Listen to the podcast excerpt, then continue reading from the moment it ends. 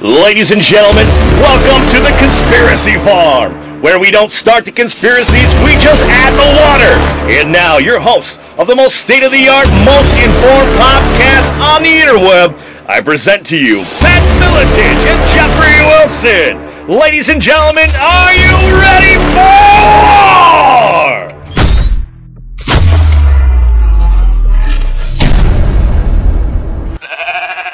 All right, ladies and gentlemen, here we are locked and loaded once again for another episode, another jam-packed episode today, ladies and gentlemen, of the Conspiracy Farm, where no, we do not go out and hunt for the conspiracies. They're already there. We just sprinkle a little bit of water on them. And today, man, another heavy hitter, ladies and gentlemen. This guy is one of those uh, genuine, certified badass. I'm talking about a quarter of a century working in special ops as a former Navy SEAL and other applications. He is jack of many trades, quite frankly. Writer, director, producer, entrepreneur.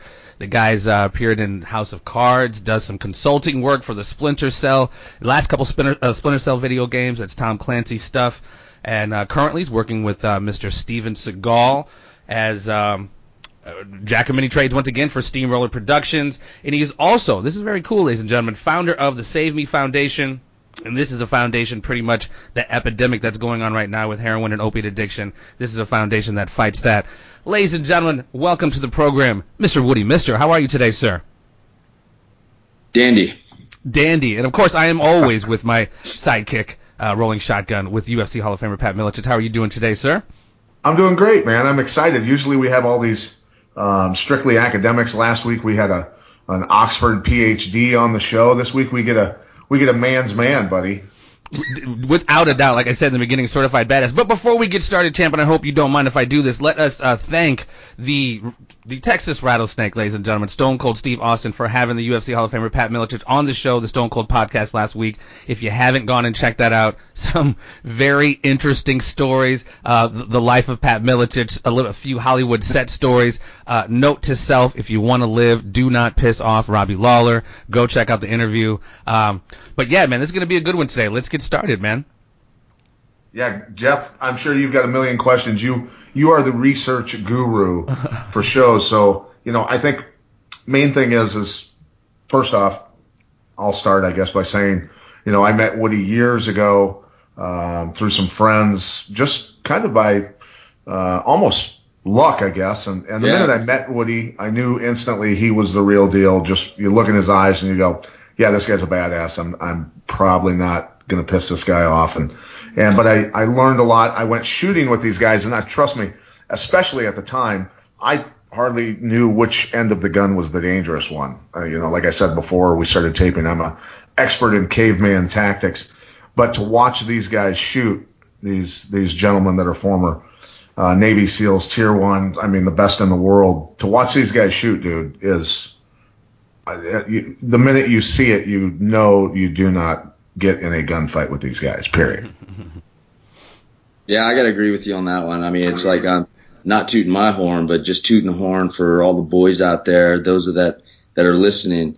You know, uh, you know, you hear about some of the frogmen um, and and the other special ops guys that goes down. You know, no disrespect to any of those guys, but you know, with regards to the you know to the boys, the boys in blue here, you know, I gotta say that uh, it's it's real hard to take one of them out.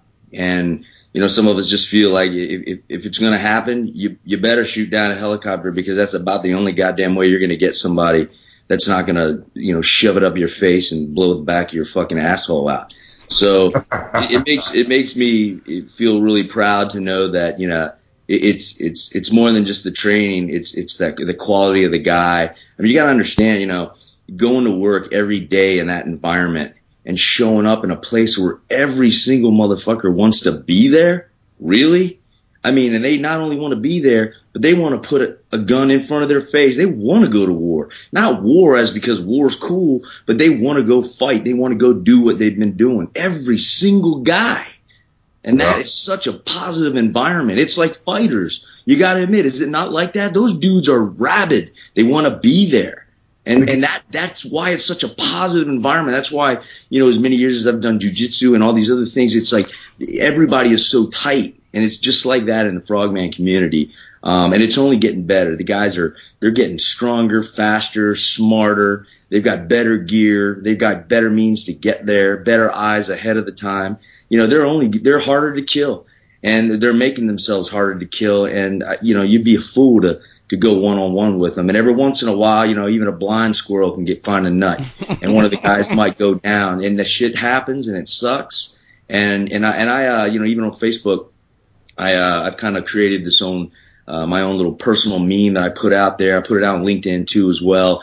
Uh, I call it Frogman Down. And anytime one of the boys goes down in a combat situation, you know, I put it out there you know, Frogman Down. There's a uh, there's a photograph of a guy looking looking forward with a with a rolled up flag on his back, and then I tell a little bit of a little story about him so that uh, you know that other people know because it's important. It's important to know that you know they're not just out there, um, you know, because it's a cool guy, fun thing to do. It's a long road. It's hard and it's rough, but it's hard to kill those guys. And you imagine 44 of those motherfuckers coming in on a target all at once. Like, like think about that for a second you think like a friend of yours might be a real good shooter, he's a real hardcore dude. Think of 44 of them coming at you, or or 50, you know. And uh, so, like I said, you know, they're real hard to kill you, and, and you better be a good shot with an RPG or whatever, because that's about the only way you're going to take them boys down. So I give them full credit. Yeah, it's it's and you guys took me to I think it was a place called C2, right? Yeah, that was uh, a place. Uh, uh, a couple guys got together. One of them was Al Clark, very good friend of mine. He's uh, he passed away a couple years ago. The guy that's the, the, the guy that was the instructor. Guy. He was actually uh, one of the founders of Blackwater.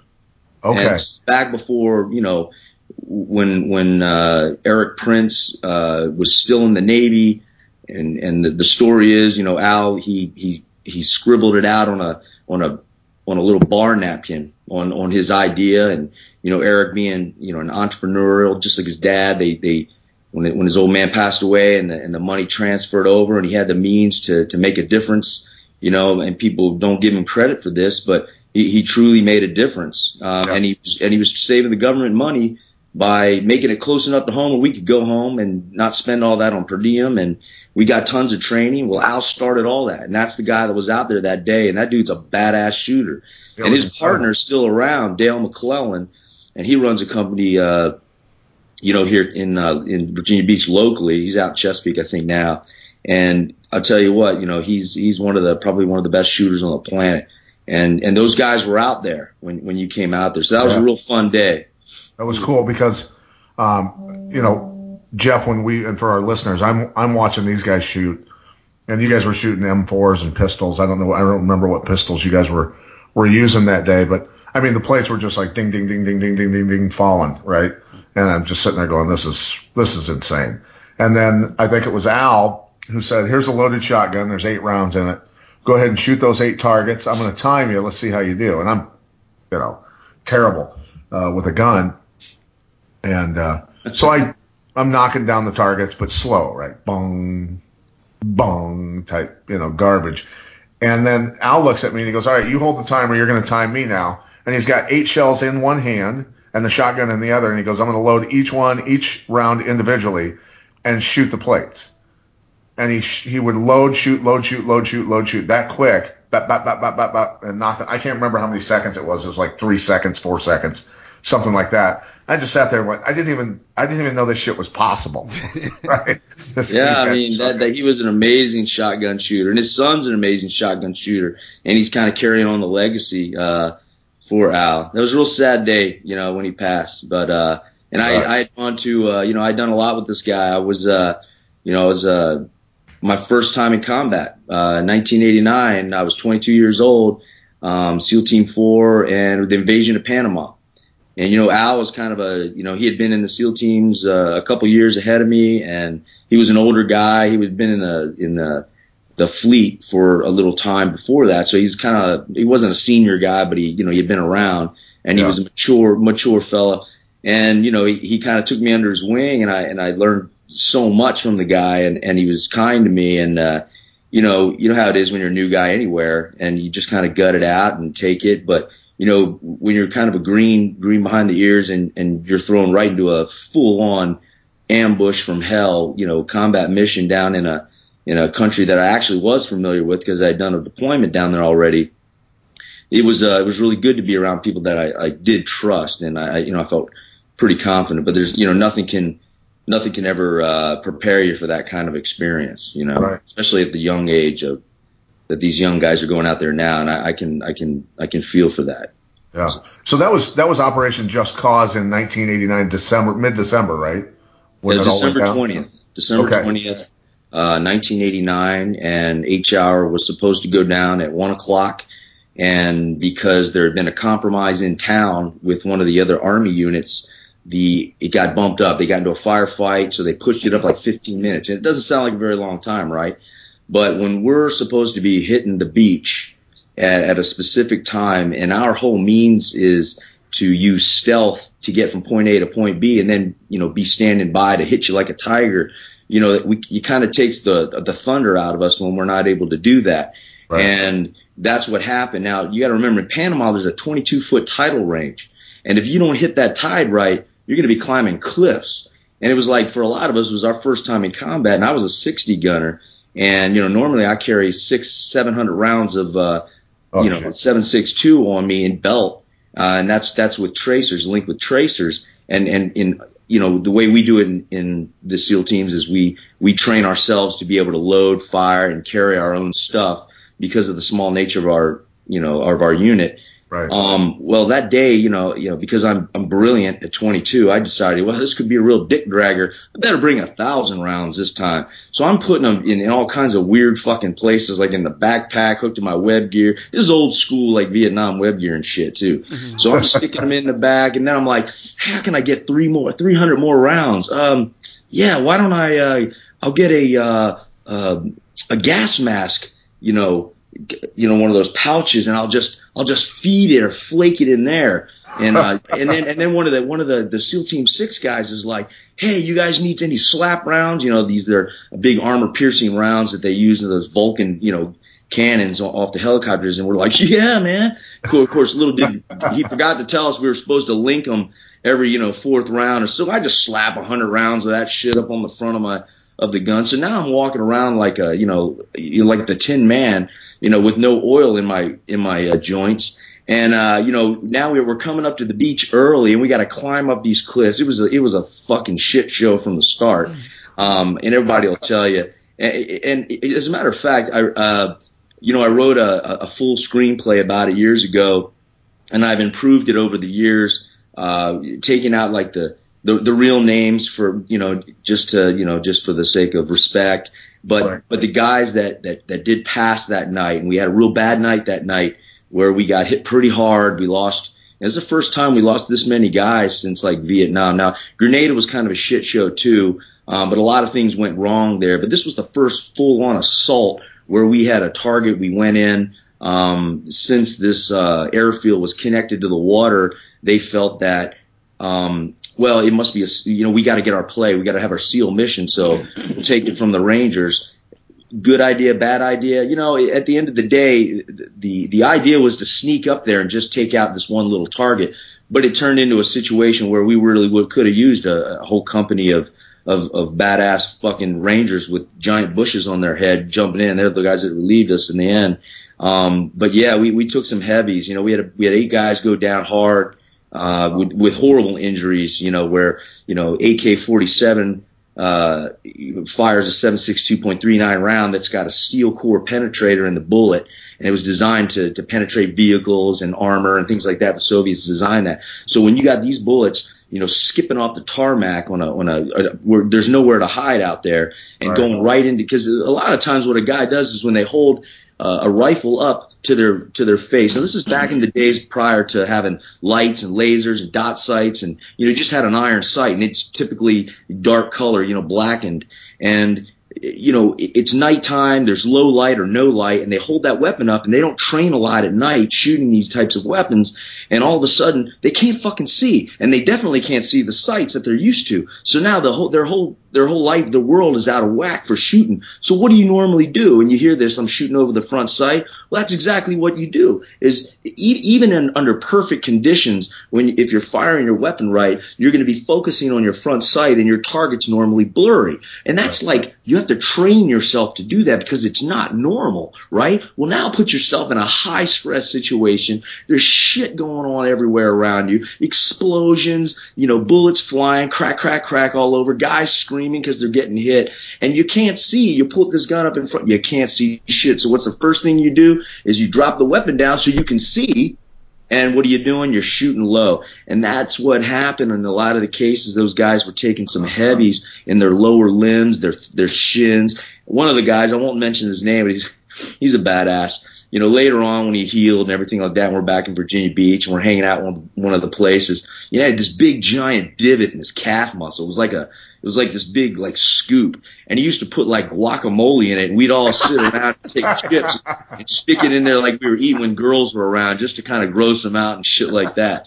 But uh, yeah, it was a real dick drag. We lost four really good guys. One of them was a new guy, you know and he was a he was a great guy and, and just really really sucked that night. But yeah, I wrote a screenplay about it. It's I, I love it. Uh, you know, I, I showed Steven this screenplay and and you know we're always talking about uh, Steven Seagal that is uh, about you know coming up with ways to to make movies uh, a lot less expensive because making them in the United States is tough.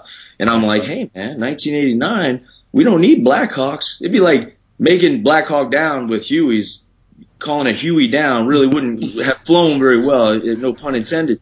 But you know, so you had to use Blackhawks and you had to have Rangers. That was a big type of thing. But see, back in '89, man, we just had like the old Vietnam woodland camouflage. A lot of us were wearing OG 107s, just green, um, with right. the little slanted pockets like from Vietnam, and and and web gear, and and we had 46s coming in to pick guys up. Um, yeah, I think I could do the movie pretty cheap if you got. hey Pat, I know that you're you know what's you're the floating. What's the name of the movie? You know, if you want to be a film financier, you know, I'm I'm I'm I'm, I'm feeling for you. I know I know you can make I know you could make a good movie out of that. What's what's the what's the name of it? Uh, it's called Fiasco. I, I sent you a copy with, yeah. with this morning yep. when you asked me for some info. So yep. take a look at it. it. But, I wanted you to. What it is, is, you know, it's like I feel like some of these missions we can't do every mission. But sometimes good guys that do nothing but train their whole lives to fight for other people and they put themselves through hell. And then to get put in a situation that was politically motivated and to be, you know, for instance, like we had originally trained for that mission from, it was a standoff mission. It would have taken a few guys. We would have put with a 50 cal round right into the engine of that of Noriega's hangar. We would have gone right into that engine of his jet, and that shit ain't going nowhere. Where's it going? Nowhere. But you know what? No, they don't want to do that. We want to save all the assets and give them back to Panama after the end of it. So we're going to take and we're going to put 60 guys down there, and you're going to push aircraft out onto this. This is a big runway, man. This Punta Paitilla airfield, and the whole area is called Paitilla so, so it was a little confusing when we were getting radio calls at one point that Noriega was coming in, um, you know, in a helicopter, and we were like, whoa, you know, we didn't know what it was. So half that's it's one of the reasons that some of the guys that went forward were kind of exposed because we had to stop and set up for an ambush. And then he never showed up, so we had to get back on target. But uh, it was this is a full sized airfield. Now it's gone now, and I've I have photographs of what it used to look like, but you know, they got big Trump Tower down there. They got high rises, high end apartment. The whole thing's completely gone, man. But during the day, it was just a big ass, uh, runway and just running down the runway with a thousand rounds and looking off into the, you know, and I, and I, I remember seeing the firefight start with Gulf Platoon and it looked like there were red tracers on our end, and then the and then the Soviet round there were green tracers, so it looked like Star Wars. It was like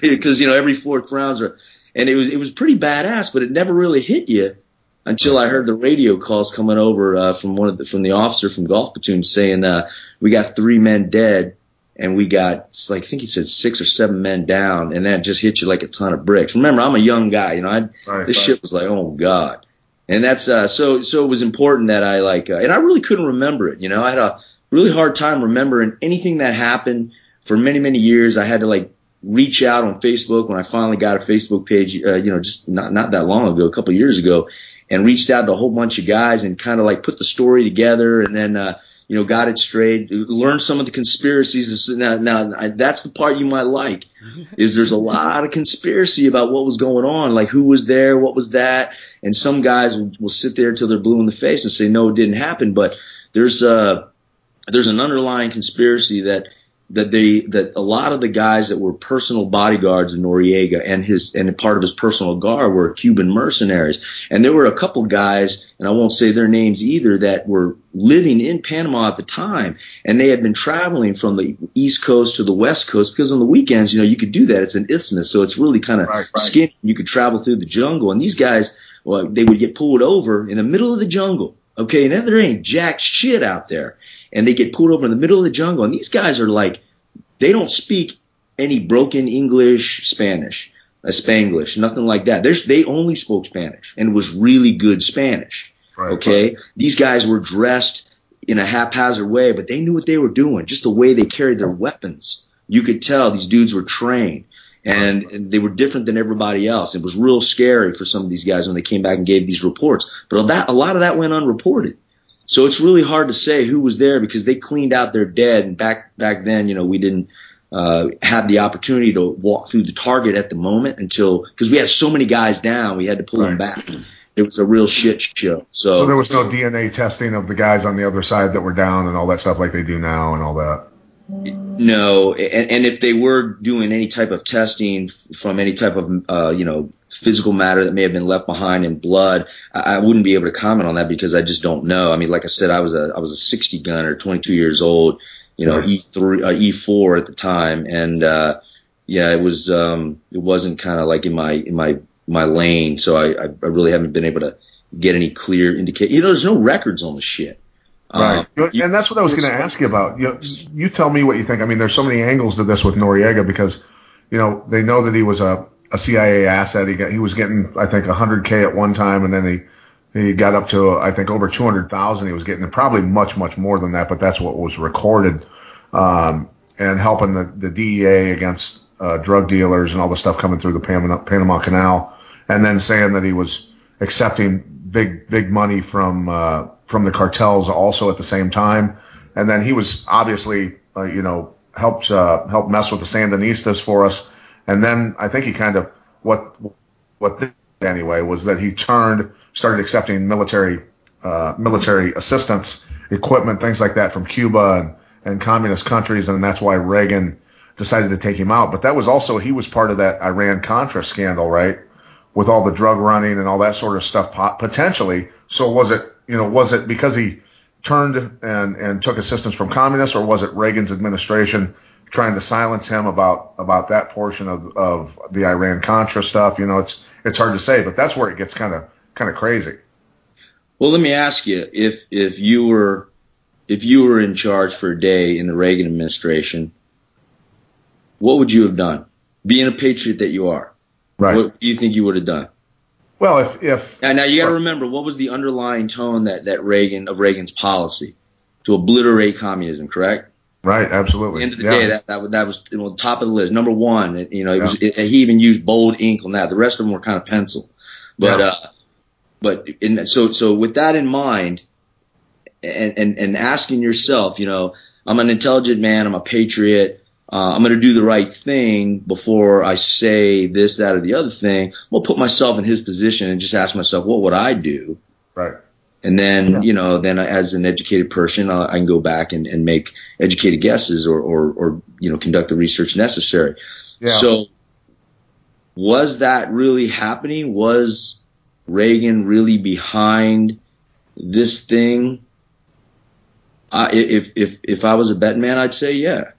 But be, because you got to remember what his what the whole purpose of of life was for his you know what what was the, yeah, the number, end, number know, one agenda right. So so for for for the for the Cuban backed um, rebels to uh, be successful would would not be tolerated. No, no. And for us to do anything that we could to disrupt that would be obviously the first thing because we fight pseudo wars, especially back then. Yeah. And, and in order to pay for it, Um, you know, they, it's called creative financing. We all do it every single day in our checkbook.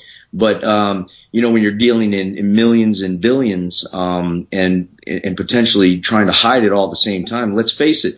If if there wasn't if it wasn't an, approved for for the co- by Congress as as covert funding early on, let's say they need. I'm sure nowadays things are might have been a little bit different, and and since we weren't there, we don't know. But maybe it was just the the manner in which uh, you know Ollie North and and and and the crew were able to put together you know a plan that was going to work because the the agenda was what is obliterate communism no matter what, because that was the number one thing that had to be done. So, you know, you got to ask yourself, are, are, we breaking the law? I mean, it's like sort of like what law is there? There's no, there was no law in Panama while Noriega was in charge. It was his right. law. I remember because I deployed to Panama um, during during and uh, before you know during when he was in power and then after. So there was and there was a huge difference. Um, and I'll tell you, the uh, it, it, was a little it was a little unnerving at times. You know, we weren't really allowed to to leave the base and, and go frequent any of like the little bars in town. But you know, as as young you know frogmen do, you know, we tend to use our our well honed you know stealth skills to, and that's what it was. Let me clarify.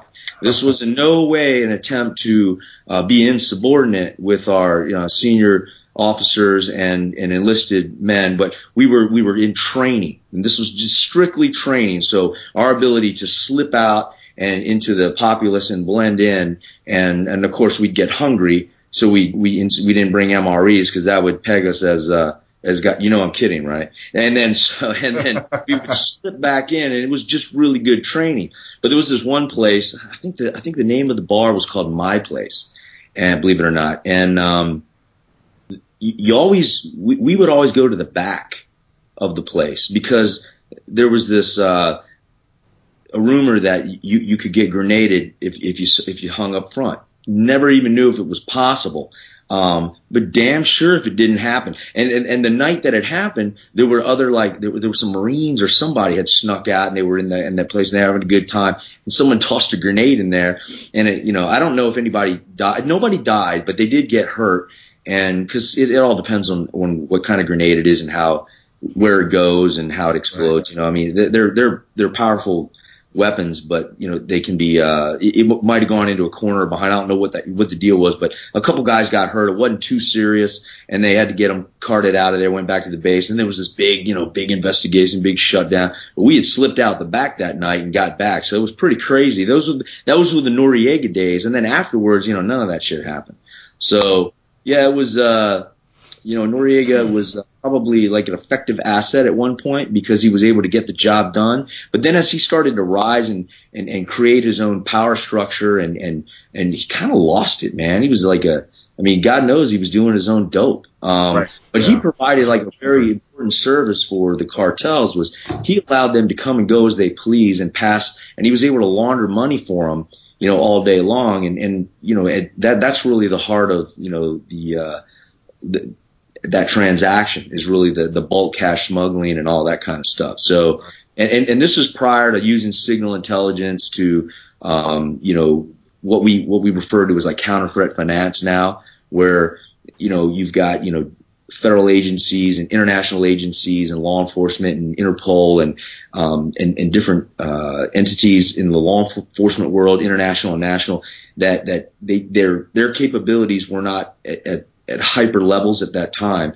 And to be able to integrate, say, a military asset like signal intelligence with that, you know, like you figure, like, what if you've got like 15 or 16 different um, law enforcement agencies from, you know, uh, South Carolina, down 95, all the way over to El Paso, Texas, and they're all doing great stuff. And but they're limited in their ability to, you know, create that spider web of, of assets and CIs. And then all of a sudden, you imagine like integrating the the signal intelligence capability of say the National Guard, you know, and then all of a sudden, boom, it opens up and, and, all those little spider webs start connecting and, and then you can really and, and that's how you track the money and that's something that we we've been able to integrate now in recent times. Why we didn't think of it then? Maybe maybe things were a little bit different. Maybe there were policies. Maybe there were people in charge that just didn't like that idea. It's hard to say, but you know I think that there's a lot more cohesive union among uh, you know, units and elements. Of course, there's still sandboxes, but back then, it, those things were. Imagine the hurdles that that the administration Reagan was trying to create had to go through when like all the different agencies they they really didn't function well together and right. and not really by them fault. I mean, it, it's what it is. I mean, we all you know we've been around long enough to to to be able to understand how that works. So was that conspiracy? Not really. It was just kind of a lack of uh, you know collaboration and and maybe philosophy. You know, the FBI guys don't think like the DEA guys. And getting so, back to and getting back to like uh, with Reagan, I I agree with you 100 percent on you know, I think his his actions and, and what his administration did with with as you said, Ollie North and all, all the boys um, to fund this fight against the Soviets in South America. I mean, I know a couple of guys that that uh, are old timers that were running guerrilla units against each other in South America, um, just to just to stir the shit up, right? To, to cause chaos and, and cause problems with the with the communists, and then you know, arming arming the boys in Afghanistan to cause the Russians, you know, a lot of problems, and it eventually bankrupted them, right? It, it eventually bankrupted them, and, and there's no doubt about it. There's no right. doubt about the That's a uh, that's a really really it's man. I'll tell you, you know, mixing um, you know what what go what went on in Afghanistan and that part of the world with what goes down in Central and South America, kind of like apples and goldfish, you know it's it's it's like a whole fundamental difference in just the way people think and uh, yeah. Uh, it, very interesting. You know, like think about the Colombians and the assistance that we provided Colombia for so many years. They're not as uh, rudimentary as you think they are. You know, they're they're pretty damn squared away at doing what they do. Right. Um, flashback to the 80s with the Muj in, in Afghanistan and the Russians trying to make that big push using Afghanistan as their, you know, their, their highway. You know, they're taking giant bulldozers and just bulldozing through, you know, straight, straight path to wherever they wanted to go. They're dropping cluster bombs on every single knoll that possible. So if anybody tried to like climb up onto a higher elevation and shoot down on them and, and create like an ambush scenario and, and have even a, a fighting chance, they, nine out of 10 times, they, they blow their, half their body off. Um, but now all that stuff's still up there um, you know, roads, everything was mined, bombed, and then you'd have these big highways, these bulldozers, and these massive, this air power just driving through, destroying everything. I mean, there's no doubt that there, it would be a Russian Afghanistan right now had, had the, the Stinger missile not been introduced, um, to, to the fighting force at the time. And, you know, it was a very, very small contingent of, of, very, very brave, you know, uh, intelligence officers who worked in the paramilitary, you know, paramilitary capacity, um, which we which we still have today. Uh, this is you know, and this was still kind of like the the the, the guys that, that it really kind of started in the Vietnam uh, time frame, and the the special forces guys were well integrated with them, and you know you, you see movies all the time, and, and and some of the depictions are really good, but then you know, nowadays it's it's more of a real no shit fighting force uh, made up of high high end heavy hitters that you know every individual guy is already very highly trained. So would things have gone a lot quicker and been a lot different if that scenario occurred today? Probably. Um, but at the time, it just took a while, really, from a political standpoint, and to really get those guys to to fight. You got to remember, they're like and, and I'm not trying to disrespect anybody, and that goes for you know any Afghan out there that might be a listener. But to be honest with you, you know, when I was preparing for Afghanistan, I didn't have a whole lot to go on. You know, I read all the books with regards to how the Russians did it, read all the books on how we did it, and there weren't there wasn't a whole lot of data.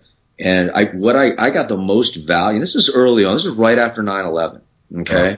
This is, you know, like into 2002, into 2003. I got the most value, believe it or not, out of reading about how did our cavalry handle the Apache and the, the Southwest Indian uprisings back in the day when it was tough to do. Have you ever driven around uh, Arizona? You ever just yeah. driven around Arizona and seen how vast that land is and how every crevice and and it's like a, a giant, you know, uh, McMuffin. You know, it's like you can hide in a billion different places. Right. And you know, if, if we're talking like you know people being able to know the lay of the land and taking pot shots at a cow. Now these, you gotta remember cavalry guys back in that time frame. This is like 1860s, okay? You know, these are hardened guys. These these are guys that have fought in war before. These weren't just your average run of the mill jackass, you know, grunt. These right. guys these guys knew how to fight. They were a well oiled machine, and you're sending the best of the best in there. Uh, but it took serious tactics. Well, I got a lot of value out of reading all the uh, the Apache agent books and anything I could get my hands on with regards to that because it really helped. And this is like I, I was fortunate to uh, to be a part of a, a group of guys. Uh, it was kind of like a rat patrol, you know. Uh, they gave me a terp. They gave me 50, 50 guys, 50, uh, I'll call them Afghan Rangers to, for lack of a better term. I mean, they were the best trained guys that I could get and, and I trained them myself for the most part. Of course, they were handed over to me from another great guy, and I just really kind of just drove around looking for the bad guys. Kind of sounds stupid, but you know, like what else are you going to do?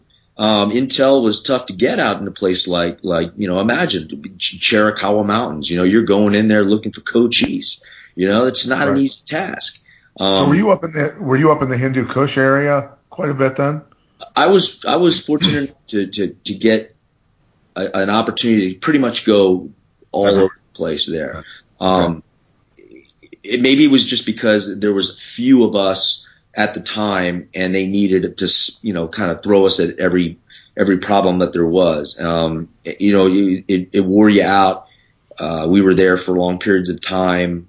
As we started to grow our forces, things uh, uh, improved significantly, and we were able to have like, you know, this group of guys will stay here, this group of guys will stay there, and kind of handle it. It's always better to know your your land, your your area better. But I mean, there was times, you know, I'd be in Kabul, and okay, hey, we're going down to Khost to uh, you know, uh, we, there's a there's an issue, there's a problem down there, so let's go. Next thing you know, I'm on the Pakistan border, you know, and I'm I'm going through UBL's old caves that have been bombed by those. Uh, by you realize no, you, you realize the shit you're talking about right now is like you've got to be a serious badass to just go riding around Afghanistan kicking people's asses. Right.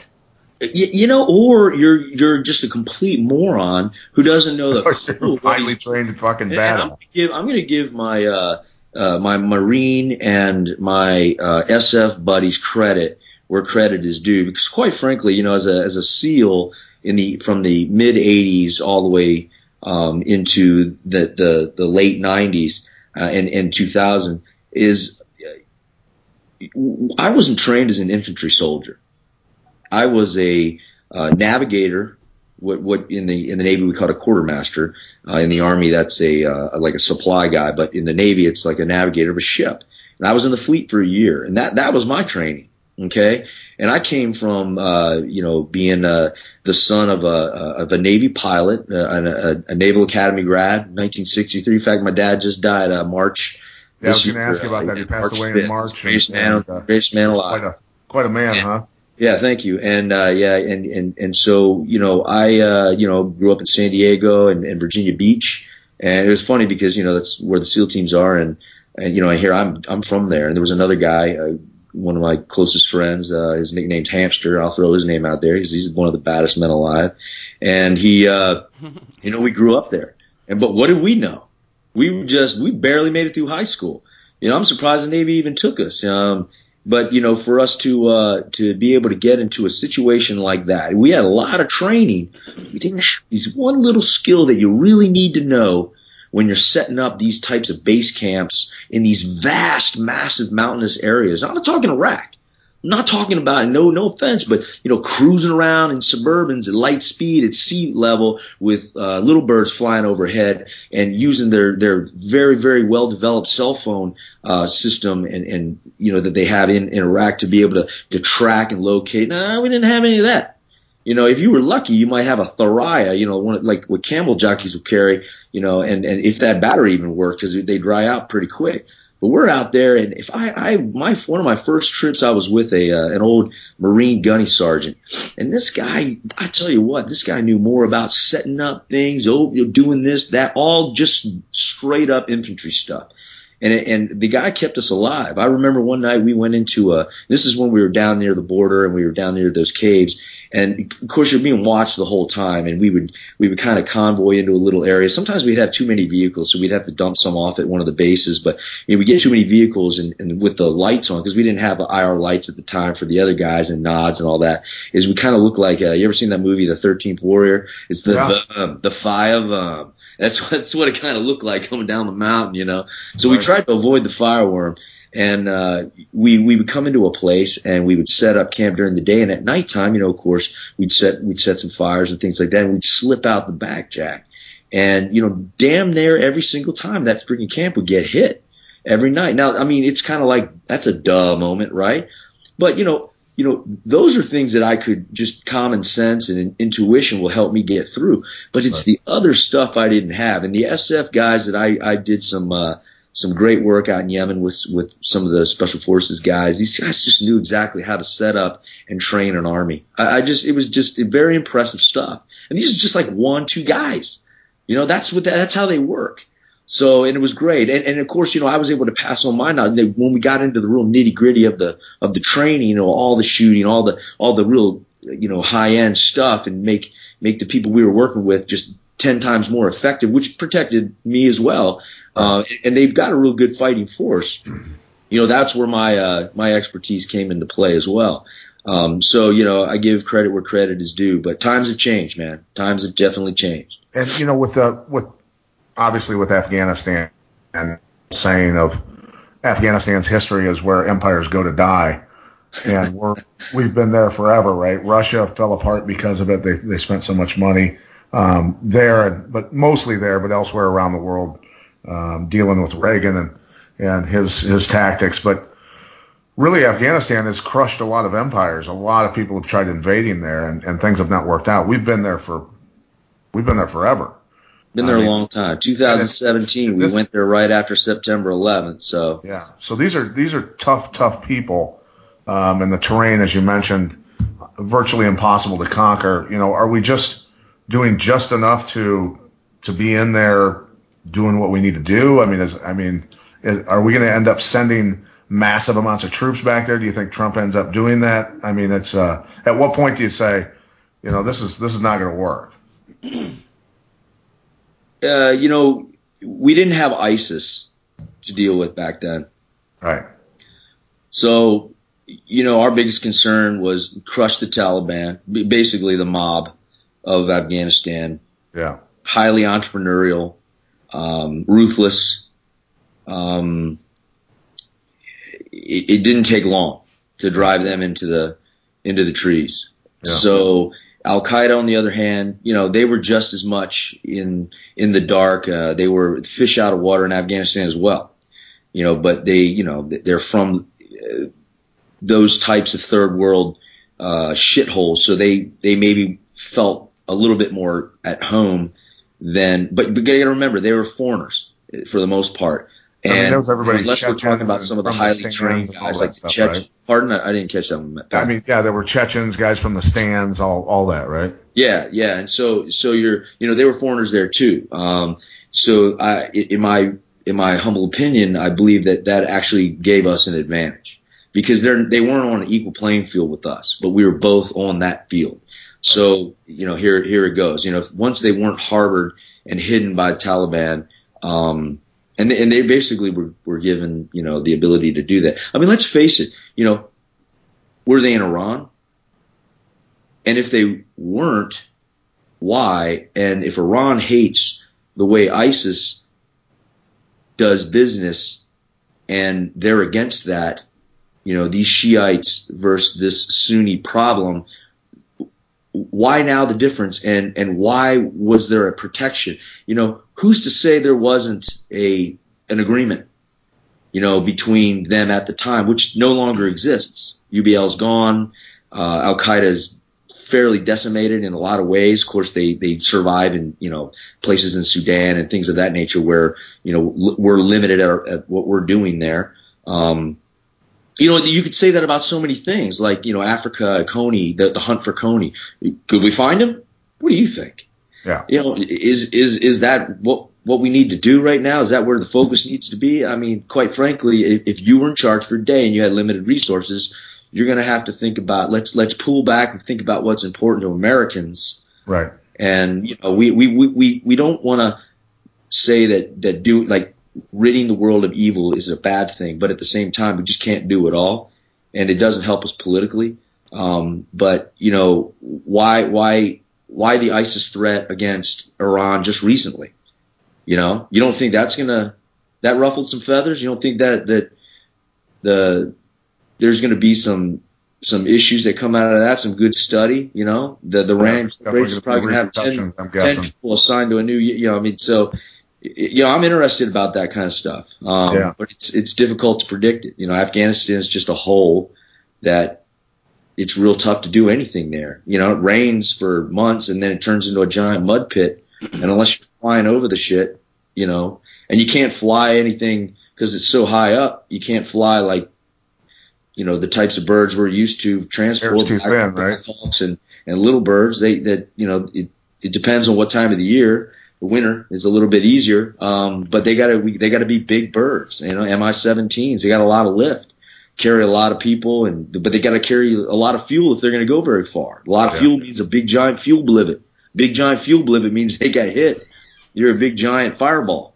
Right. Uh, but you so, know, there's, so so all these things pose like uh, interesting problems. Um, not everything's solved. I mean, certainly we've got, you know, the place fairly wired at this point, but do we dump more resources there? I don't know. You know, I mean, we, we have to deal with ISIS now, and that's that's a real no shit threat. Right. And fast so, forwarding to ISIS now, you know, we you know, we talk about the, and I've got a couple friends that have some technology that they've been, you know, helping the U.S. government, border stuff, surveillance stuff, all kinds of things. And, and you talked about the web and, and how things are connected now. We can track things. We can track funding. We can track, you know, all this sort of stuff. What what I find peculiar with ISIS is, you know, there's um, four over four years ago, John McCain goes to Syria and meets with the air fingers quote uh, the way Wilkow says it, um, the Free Syrian Army, and in that in that meeting, and, and, there's pictures of it of the broadcast on ISIS of the of, of the video of McCain sitting there with guys who are bad bad dudes, um, and they're at the time Free Syrian Army. Well, um, one of these guys turns out, and I've talked to several guys, and, and maybe you've seen the pictures, maybe you haven't. This guy looks a lot like Baghdadi, um, who's sitting in that who's sitting in that meeting, and I'm sitting there saying to myself, okay, one, he looks an awful lot like Baghdadi with short hair. Two, and I know we had him in our custody. I think it was in Iraq he gets released. Now all of a sudden he turns back up, leader of leader of ISIS. Um, why, with all our technology to be able to track funding and all this sort of stuff, why can't we? We never hear the media talk about where's where's the oil money? Who's doing the banking for ISIS's oil money? Because we know they were collecting millions and millions of dollars a day for their oil. Um, a 40,000 man army doesn't just appear out of nowhere. That sort of stuff that that bothers me because I don't want to see Americans die. Um, as much as I love training and training with um, law enforcement, military, um, as much as I support all those guys, I don't want to see them die for political purposes. Whether it's look, if the American petrodollar dies, which I think that's part of the Syrian deal, um, yeah, suddenly we're paying ten dollars a gallon for gas, and the economy goes to shit, and our quality of life goes with it. I get all that, but at the same time, we're losing lives over stuff that that I think where Reagan was just in what he did in bringing down communism, this deal in Syria, I, am a little sketchy on, to be honest with you. I think Syria is just uh, basically nut rolled out of control, and you know, like anything else, um, you know, you let something go, you, you know, you let a you know an engine or a transmission problem go too long um, you may be able to get it to crank up and, and drive to the beach, but you don't know if you're going to be able to get back. You know, there's a lot of shit going on and, and, you, and you don't have the money to fix it. Um, you don't really want to take the time. It's, it's, it's, it's just really out of control and to reel it all back in and figure out how to fix it once it's already broke.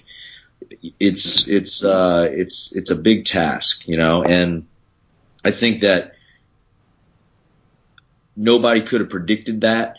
I think obviously there was a lot of people that did, um, but nobody could have predicted exactly what was going to happen. I think they don't give a shit about anybody I think that one of the problems is uh, if if it was just left up to us, I think we could probably get a get a get a wrangle hold on it and and and get things under control one way or the other. You know, um, Americans have a real good knack of, of figuring shit out pretty quickly and you know decisively taking action and usually in a in a very precise manner. But when that doesn't work, we're really really good at smashing fucking square pegs through round holes. I mean, we're really good at it, and and th- those pegs just go a falling.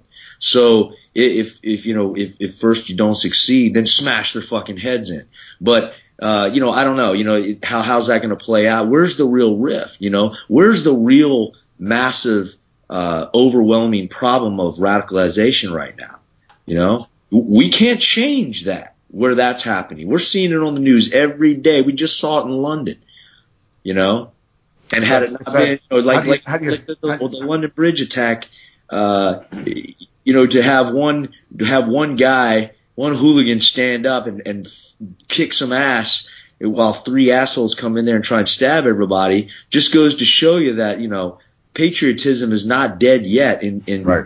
in some parts of uh, uh, other countries. But it, that that problem is is rampant now. What do you do? How do you reel that in? Right.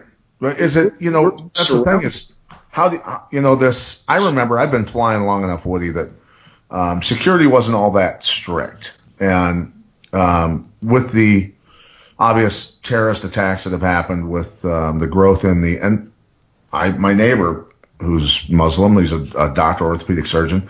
He and I talk real frankly about stuff, you know, and he talks about you know certain Muslim sects that are that are attacked by by the Sunnis. Um, Sunnis are attacking pretty much everybody. I mean, is it the Sunnis that are the major problem? Um, because there's there's peaceful Muslims out there, obviously, um, that are being attacked by by these extremists also.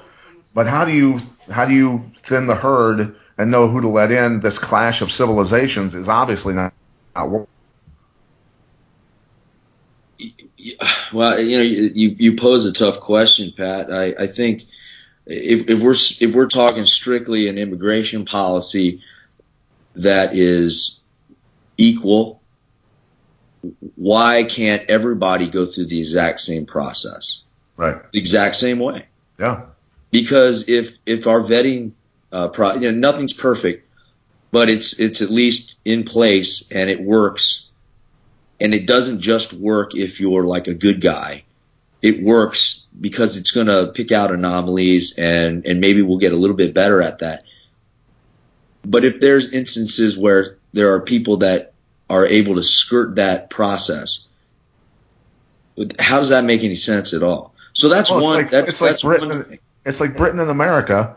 Um, we know hundreds of people have gone and actually fought for ISIS, and their passports aren't taken and they're not deported. They're, they're allowed back into the country. Is that probably, you know, stating the obvious? Probably allowed back in so surveillance can be kept on them and we can track, you know, who they're working with and all that sort of stuff. But obviously these loose cannons have broken loose before and killed people just like what happened in London, where they knew some of these people had already gone over, fought for ISIS, things like that, who were they were born in London, but they were radicalized and and uh, things like that. So it's you know at some point you got to go. Oh, You know what? If you go fight for ISIS, you're not coming back. Period. Look, if we had if we had a church here in the United States that was creating some sort of uh, and I'm not talking onesies and twosies, okay? I'm talking on a on a massive scale like there is over in Europe. It was was was creating this type of radicalization, regardless of the religion. Just say it's anything. Let's say it's just we'll make up a religion. We'll call it the the religion of the of the crow. We'll and, say something and, bad about Jesus, and I'll cut your head off. No, no, no. I love right? Jesus. You know that type thing. And uh, but but but but the thing is, is if uh, if if if that were to occur here, we would shut that shit down. Because first of all, no American wants that. Not even the assholes. Not even the, the, the uber liberal. They don't want that stuff. You, you, you saw what happened after 9-11. Everybody was coming out of the woodwork. They were freaking singing kumbaya. They were doing, they were giving everybody the, the, the, the big group hug and, and the Barney song was coming out every five seconds. you know that that's what happens, and that's what would happen. So they don't want it any more than than than we do. The problem is, is we shut that shit down. We're planning ahead. We don't allow that type of thing to occur in, in the manner that it is over there. And, and it's a fundamental, you know, philosophy. It, it's just, it's open border policy in a lot of ways over there. And if you have an open border policy among all the countries in a big giant fucking area like Europe, does that mean what defines a country in the first place? Yeah. A border? There's no sovereignty. So, and, and maybe I'm, I'm just, you know, I'm, I'm, I'm speaking like a third grader here, but if there's no borders, there's no country. Exactly. It's, it's, it, where does the nationalism, the, the, the, the feeling of patriotism, where does that go? Yeah. See that, that, it's a fundamental issue, man. So it, how do you fix that? I'll be honest with you, man. I, I don't know if there's anything we can do, but what, what we can do is consistently stop it here.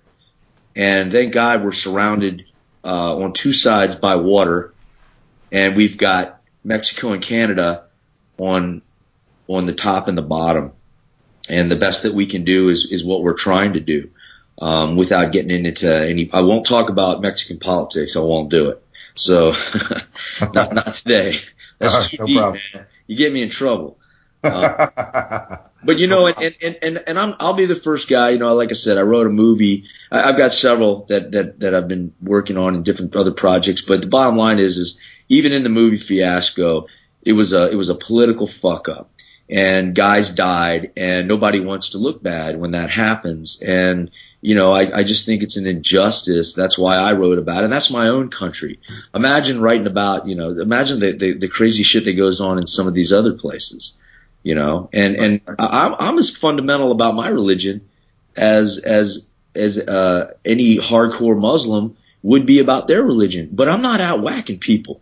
Exactly. because as a human being uh, you know i want to be a part of our, uh, uh, uh, the human race. And it's not necessarily what i believe. It's it's just there's the a right and there's a wrong. And and you got to make a you got to make a choice. There's no in between and I don't I don't know what if there's a speaking about, you know, to go back to a little bit on politics with the with the rules of engagement stuff that you guys had to deal with, and it got worse and worse and worse your time in, and it's out of control still. Maybe it's a little better now with uh, with the new president and Mattis and things like that, where um, maybe they're they're shutting down some of the some of the folks on the other side on these en- rules of engagement. But what's some of the stuff Well, that what's great had too to is like I with? worked for I worked for uh, General Mattis when I was uh, at uh, Joint Forces Command, and I actually was one of the counter threat finance officers there. And so that's why, you know, I have a, an interest in that area. And then we work closely with uh, counter narco terrorism uh, elements in the United States and the National Guard and fusing those things together. But Mattis, he's, he is, he's truly the, uh, the essence of calm in the storm. Literally, he's a hurricane. He's the human hurricane, and it's like you know he's all marine, and he instills a good uh, a good dose of uh, confidence in in all things that you do. He required most of the senior guys to. He had a he had a book list. You had to read all the books on his book list, um, and you know very philosophical, very uh, intelligent man and and and but but he's he's he's hardcore as shit, and I love it. I mean, I, I truly do love it. And then everybody else that, that that they've surrounded themselves with. So it's kind of an exciting time, you know. You know, to to see you know the way that's going. Uh, you know, he's he's he's also he's also in a position where you know we can't just go out there. Um, and and raise the black flag and start slitting throats. I mean, Right. it, it's not going to happen as much as we feel that way sometimes. Um, so that's that's kind of the flip side of it. You know, I guess if uh, if another uh, God forbid anything like 9/11 ever happened in or in some capacity, you know, I'm pretty damn sure we would have. I mean, I remember the uh, the orders that that that George Bush, President Bush, put out were to uh, capture and kill Al Qaeda. Okay, wh- what else, sir? That was it. So interpret that any way you want. Yeah. So it, it was pretty damn, pretty damn uh, cut and dry. And and what does that remind you of? Reminds you a little bit of the Reagan policy, in my opinion. It was like we will obliterate uh, communism at all costs, not at all costs meaning to the cost of every American, because that that's counterintuitive and, and, and goes against the you know the the, the thinking of, of everything he was he stood for. Uh, I mean, how many times have you watched a speech uh, where you know Memorial Day is a classic example. You know, you, you watch on YouTube and you watch these things. It, it, it's hard for him to keep a dry eye in his yeah. own speeches. I mean, I'll tell you right now, I, I, I truly can I truly can connect with people like that. You know, right. and and and it's a, it's a beautiful thing. You know, that's true American. And you know the thing about that, the thing that's cool about that, because I'm old enough to remember Reagan, and I remember the fact that he was a liberal at one time, and he converted, and he made a true a true conversion over to being a true conservative um, for the most part, and and really hardcore patriot, which was awesome. And do you believe Trump's done the same thing? Because Trump at one time was basically a Democrat, and from from what I can tell, for the most part, besides the the him and Han on the uh, the the Obamacare stuff and wanting to give everybody free stuff again, um, and and we're not we don't need to get into the does is healthcare a right and all that. Uh, we're not talking about healthcare tonight. No, no, but but, but unless I, unless I can get like a couple bowls of cocoa puffs, you know, just with sugar. but do you think do you think Trump's made that same switch? okay, here we go again. You know, we got apples and goldfish you know, but at least there's both foods. Um, I, you know, I think, I think Reagan was, um, you know, coming from his, his background as a, as a, a celebrated actor, uh, a man with just loads and loads of genuine, uh, American confidence. Um, you know, nine out of nine times he played the part of a, uh, the hero uh, cow cowboy or right. or uh, cavalryman that that that saves the day in the end and rescues the damsel in distress and uh, you know just just the most wholesome of wholesomes. But you know, as we know, you tend to lean a little bit left, uh, you know, in that in that industry, uh, and I see it all the time. And I know tons and tons and tons of really great uh, actors and producers and directors and, and people in that field that, that they're very much uh, conservative in, in, in every right, and they just don't speak out because you're not going to get very far if you do. Um, because the people that really kind of control things like that, it's just better to you know, uh, and, and but but it's okay to be that way in America. All right, that's that's the thing. But when we look at uh, President Trump, he comes from a different background. You know, he's not an actor um, uh, and, and, not you know taking into consideration the TV shows that he's been in, which are you know they're, they're all really entertaining. If you, I like reality TV, quite frankly, but uh, he's uh, you know in a lot of ways he's very much like that but he's very, very different. And I think you know what I'm saying here. He's not, he's not, he's look, well you don't, like. You don't get as far as uh, in business at, at, the level of business that he's doing and, and make the kinds of deals that you do if you're Donald Trump without, you know, breaking some eggs along the way and having to cut deals with like true assholes. I mean, we're not talking, you know, the, the real estate and, and construction and building uh, deals that he's he's doing in America with you know the assholes that he has to deal with. it's not like in Japan where nobody does anything in that realm without dealing with the yakuza, right? right you, yeah. you, get my point. So I mean, you want an example of some real fucked up shit, you know? There you go. But but but one thing Trump is doing that Reagan did. Here's this likeness is they said they're going to do something, and and they're really no shit doing it. Now back when when Reagan was in play that was not uncommon right. for a guy to do what he says he's going to do, especially the hero of the movie. Yeah. When he says, I'm going to rescue you no matter what, God damn, he's going to do it. So for years and years and years, that's the narrative that everybody's been hearing. So now he's president. It's, is it any different? Truly. Now it's a little bit different for Donald Trump because we see him as like, you're fired.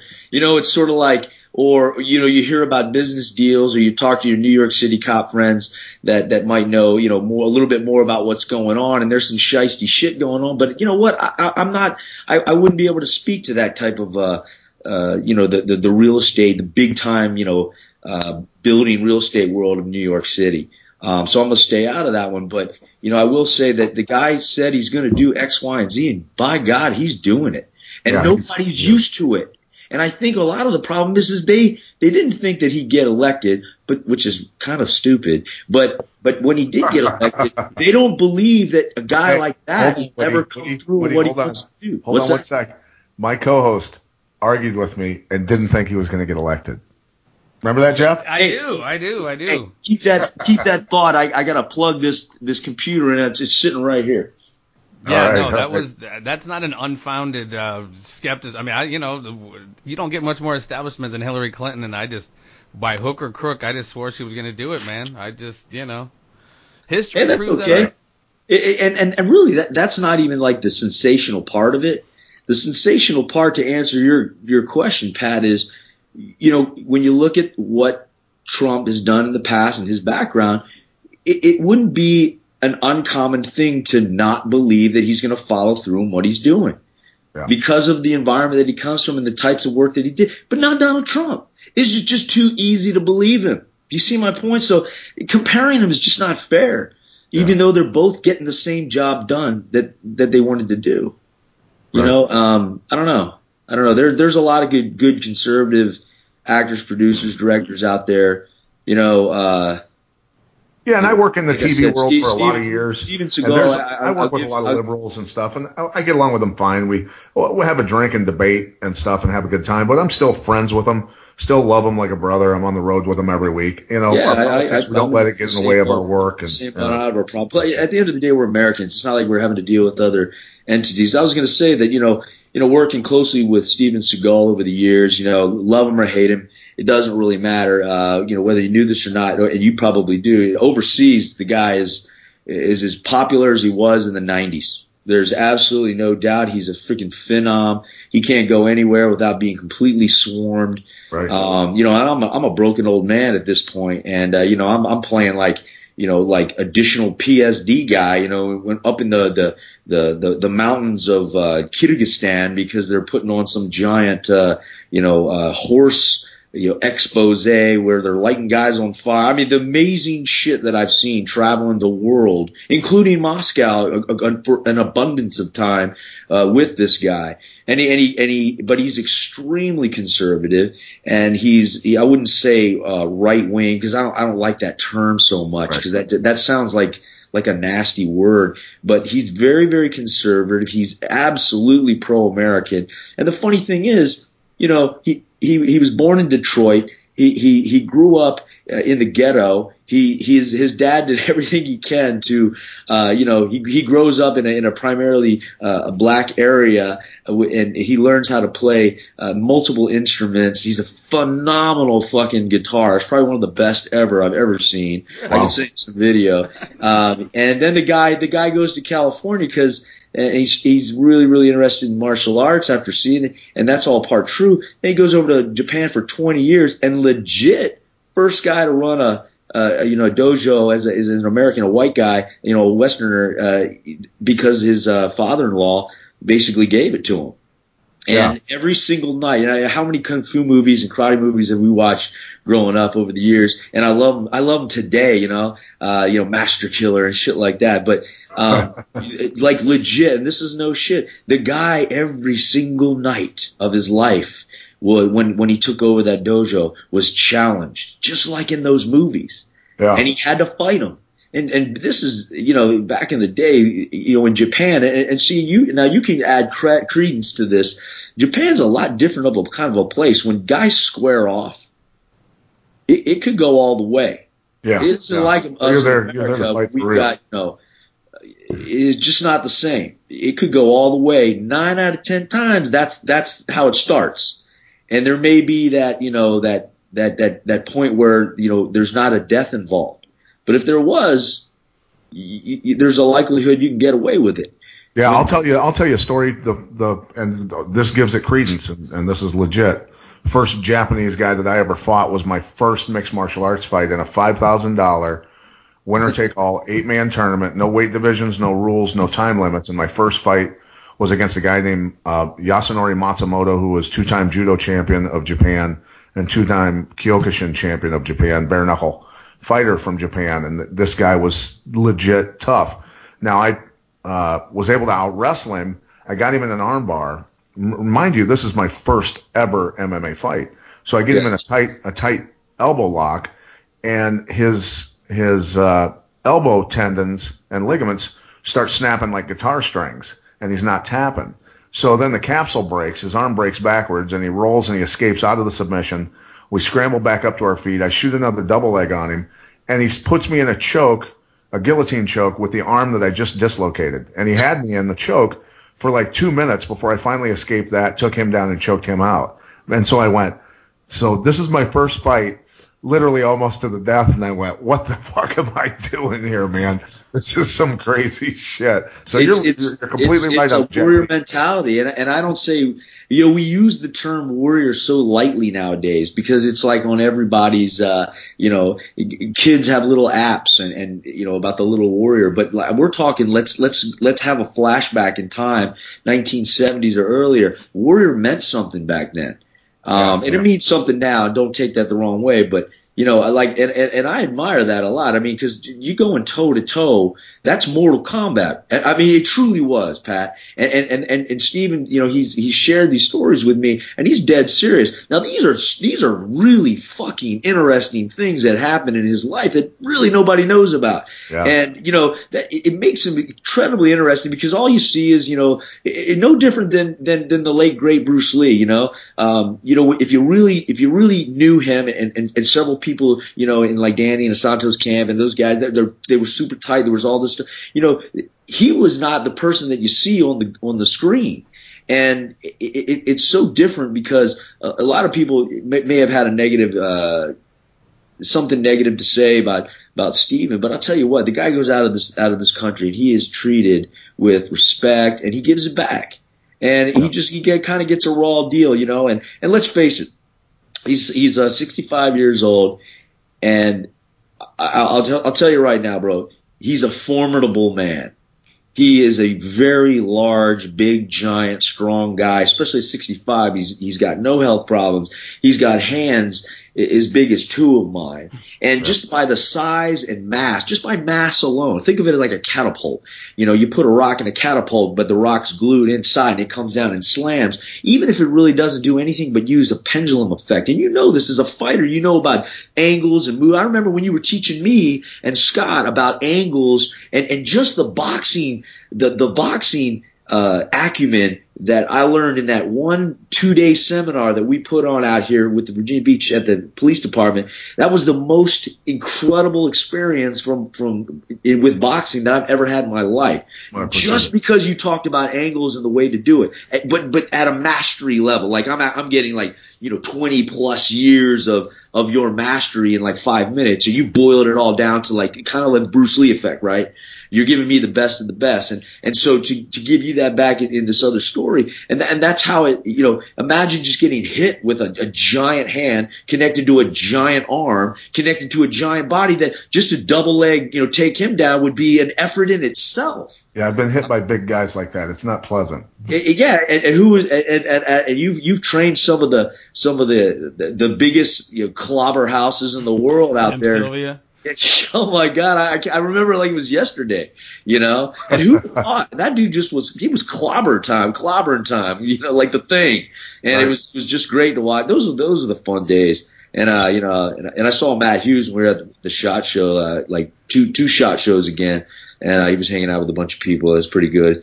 And some people just don't ever get older looking. Uh, I, I just get older looking every like five seconds. I don't know what the deal you is. Look, you look the same actually. no, but Matt's Matt's legitimately freak strong for his size. But oh, you know, yeah. like the, the cool thing when when when team guys used to come out, we'd get groups of like 30, 40, whatever, would come out to Iowa to train with my fight team. And they'd show up, and, and still to this day, the coolest thing I've ever received from anybody, um, not to put anything down, I get I get stuff from you know a lot of coins, a lot of shirts, a lot of hats, a lot of that stuff. But a guy who was a team leader uh, for SEAL Team Six um, carried a flag into a mission and wrote me a letter um, after that, and just said he carried the flag into that mission and said thanks for all the training and all that sort of stuff. That that thing right there is the coolest thing I've ever gotten oh, yeah. anyone. It meant the most to me.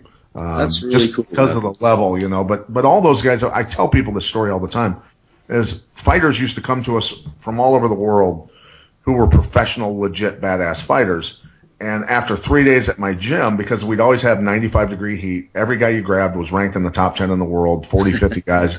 And, and pro fighters who were great fighters uh, would just come into my office on Wednesday and go, I'm done, man. I, I can't handle this. This is insanity. This is, and every time those groups of SEALs would come, they'd train with us all day long. Uh, they'd battle with us, the grappling practices, the sparring practices, all that sort of stuff. The team leader got knocked out by Drew McFedries. and I yelled at McFedries. I go, dude, he's got to go do a job after this. What What are you doing? Don't fucking, yeah, don't, you know, beat him, beat him up. But don't knock. What the fuck? And and uh, but not not one time. And it's obviously what you guys have been through through uh, um uh, you know the history of what you've had to do to become who you are as as a, a special operator in the Navy. Um, not one Navy SEAL ever even remotely said, I, you know, this is, it was a joke to them, dude, because they'd been through BUD/S, they'd been through everything else, and it was a joke. And, and the, the stories that I've heard out of you guys and, and my kid swim coach, and I'm going to tell this story before we get into your movies, and I want you to plug all your stuff and all of that. But, um, my kid swim coach, when he started his swim team, we were at another team. My wife, I said, we're switching teams. We're going with that guy and because he and I had talked a couple times, we kind of, you know, just started to get to know each other a little bit. And I, I liked him. I liked his mentality, of course, just because I, I knew what he'd been through. And my wife goes, no, all, all my kids, all our kids' friends are at this other team and this and that. And I go, you want your kids to swim to make friends or, or get work ethic and become friggin' college grads because they paid for it themselves by kicking ass. And so we ended up putting them on his team and, uh, he eventually we got you know we've become pretty close over the years, and he told me the story about going through BUD/S, and you were his one of his BUD/S instructors, and something had happened. I can't remember exactly what it was, but he said Woody made me. It was hotter than shit out, and Woody made me run up this water tower, and he made me run up it over and over, and it, I was I was dying, I was hurting, I was dehydrated, everything else. Um, and every time I ran to the top of the water tower, I had to scream out this window or whatever. Um, the the rep that I had just done, and then that Woody Mister is the greatest. and so he'd run up to the top, scream, he'd scream Woody. one, Woody Mister is the greatest, and then run back down to the bottom, and then go back up two, Woody Mister is the greatest. And then by the time he was ready to collapse, you knew obviously how to cool him down. You, made, you gave him some surf torture or whatever and cooled him back down. But he goes, man, he goes, Woody, Woody was the reason I made it through because he he brought it out of me, and uh, he he loves you, man. He he thinks the world of you, and he remembers on a mission somewhere when you were obviously toward the end of your career with the Navy. Um, you you were still giving him tough love, like you you wouldn't even like at times talk to him, and he's like that some bitch is so tough. He goes he like I'd want to go hang out with him and stuff, or go go uh, do stuff, you know, or or talk to him and, and he'd be like, you know, whatever, get away, get away, young buck, type stuff, you know. But he goes, he, he respects you a great deal. He loves you, loves you a lot. Uh, so it was, did, did he ever, did he ever tell you uh, about uh, uh, climbing and or, or any any other stories about uh, being on deployment, you know, Romania or anything like that? He told me about getting in trouble in Kosovo a little bit. I'll tell you. He said he wouldn't tell me wouldn't, wouldn't tell me what he did, but he legitimately could have got excused from from from duty uh, real easily for what he did. But uh, he also said there was a sniper on top of a mountain in Kosovo, and he said they dropped so much ordnance on top of the mountain that like the mountain was like ten feet shorter by the time they got done. You know, he was one of the, we we uh, our platoon got split up on that. He was in my platoon, and uh, we we had gotten uh, a call at, at some point where there was a there was an issue at the Albanian embassy um, and they were looking at, at performing a neo. And throughout the course of the entire uh, deployment, you know, we were stuck on a Gator freighter, and it was really, really shitty conditions. Uh, they they created like a berthing space out of. Uh, it, it, seemed like the old boiler room and shit. And when they got rid of them and, and replaced it with new engines, and it, yeah. was it was hotter. You're, you're sweating like a dog in a Chinese restaurant in this place and you know it it was just the worst uh, experience ever. And we were all stuck down in there, and we're we're going into the scenario uh, after scenario after scenario, but you get pretty bored out there. And, and usually, what the Marines and like the Navy guys call SEALs on, on deployment on these MARGs is they say that SEAL stands for sleep, eat, and lift. And that's pretty true. You know, I mean, that's all you kind of fucking do. Uh, but but I but I remember we would go into all these uh, places to do training. Like we went to into Greece and all these different places, and we did all different kinds of stuff. You know, we did ocean swims out in the middle of the Atlantic Ocean. I'm talking where the big hungries are, Holmes, and we did. Uh, you know, we did like a lot of hook and pole, like, uh, you know, uh, lead climber stuff from, you know, the water, uh, when we were in Greece, Thessaloniki, I think we were, and we just did a lot of really cool shit because we had time to train and we were on a MARG. And when you're on a MARG, you tend to pull into ports a lot of places, which okay. allows you to work with, like in Turkey, we worked with the Turkish, uh, SEALs and we were able to do all kinds of really cool shit. But the one thing that, uh, that I always made sure that we did is I always felt bad for the recon Marines, and because they had back back in, in this time frame, I think this was like '98. They they had changed their name up a little bit. So the Force Recon guys had changed their name for a short period of time. They were calling themselves the Direct Action Platoon, the DAP, and they were on the big deck. They were on the other uh, the other uh, uh, helo carrier.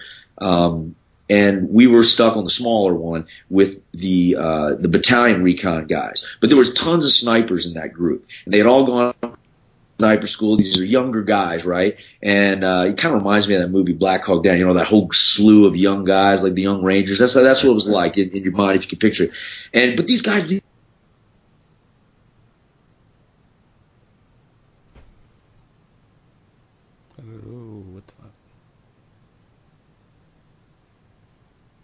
guys can swim, run, they can do everything we can do. They just don't have our training. Let's give them the training. Let's do it. They'll be a force multiplier for us in everything we do. And why wouldn't we? It'll make yeah. you better trainer. It'll, it'll, it'll, make you feel better. It'll give you something. We train, we train and train with these guys, taught them everything we knew. Guess what happens? We go in there for the Neo, and the colonel of the MEU is like in love with us because we, we've been taking care of his boys, and nobody takes care of his boys, right? Yeah. He's like, you SEALs are going in to uh, secure the ambassador. The ambassador is at her uh, at the uh, the housing complex, not at the embassy, the embassy housing complex where she had holed up. And you guys are going to go in, you know, boom, hit it hard. You're gonna you're gonna secure the area. Then I'm gonna send my Marines in to do their thing. That's exactly what happened. And we kicked ass on that whole thing. That was badass. And I remember uh, throughout the, the, a lot of the training we were doing, like we, we would go do, uh, we, we would split up a lot. Some guys would go do diving, uh, and the other guys, like when we were in Romania, we went way up into the, you know, areas like, uh, Transylvania. And we were doing all this, like, you know, high angle climbing and all this stuff. And like Damien, like he always wanted to be a, a lead climber. He always had big interest. And I would always take a guy and, and just, and, and really push him to, uh, you know, do the most that he could do until he couldn't do it anymore. And then try again. And, right. and Damien was kick ass. So I let him do the lead climb for that whole trip. It was really fun. And when we came in for this Neo, now we're sitting around. We got nothing better to do. Um, half the guys get pulled away because there was another threat, uh, in, in, in Africa and we had to send half the guys down to, um, uh, down near, uh, the, the, the, uh, west coast, uh, off the coast of Sierra Leone on a PC in order to handle that, and we had to send a, a couple guys. In fact, Scott went on that because he speaks French, and so okay. we we sent him down. And so those guys disappeared. So we were kind of sitting around. We didn't have much to do, and I noticed that uh, the the general, the brigadier general that was in charge of this whole uh, it was an exercise. It was a NATO exercise called Resolute Response. Can't believe I remember this shit. Maybe my memory's getting better. It must be the carrots. Anyways, they. Uh, I, I remember we were sitting there, and, I, and he was under a, like a constant threat from the uh, Egyptian Islamic Jihad at the time, and this is in downtown uh, Albania in in uh, in Rihanna. So it was in the uh, in, in Tirana rather, excuse me, Toronto. And you know we were we were fixing to go back to the the boat and get out of there, and you know it, and uh, you know I'll tell you who the general was in a second. And his colonel, his aide, full bird colonel. Um, he's just standing there, and I and I turned to my uh, my lieutenant and I said, Lieutenant, we've got to take advantage of the situation. And my lieutenant was probably the best officer of Ryan Crowley. Give give him props. best officer I've ever worked for in my life. This guy was a total fucking badass, and uh, you know, and, and and he takes care of people too. Like even right now, he has this whole uh, volunteer, this whole hockey thing for uh, kids, like disabled kids and all this stuff.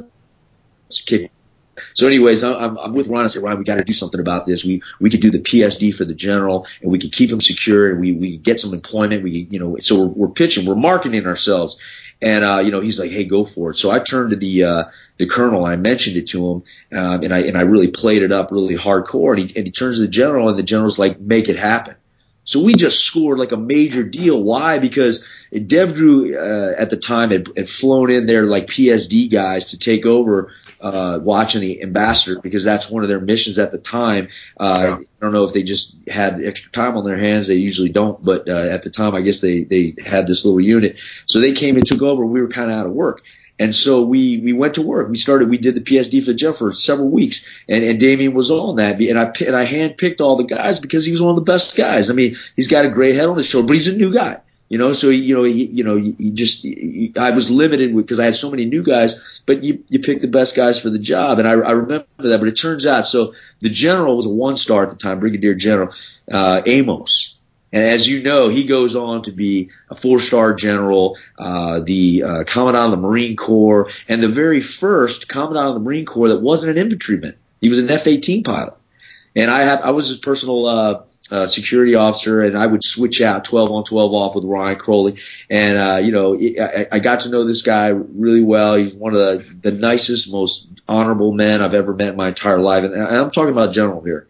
You know, yeah. generally, you know, you don't get to four star general level unless you're, uh, you, there's a lot of politics involved in that. Yeah. So, so I, I give full on kudos for that. And it's just kind of like, and, and I remember what happened is we did all kinds of really cool missions and we did, and we brought the Marines in to like do sniper security coverage when we would have a helicopter come in and pick them up, let them down. We did, we coordinated everything. It was badass.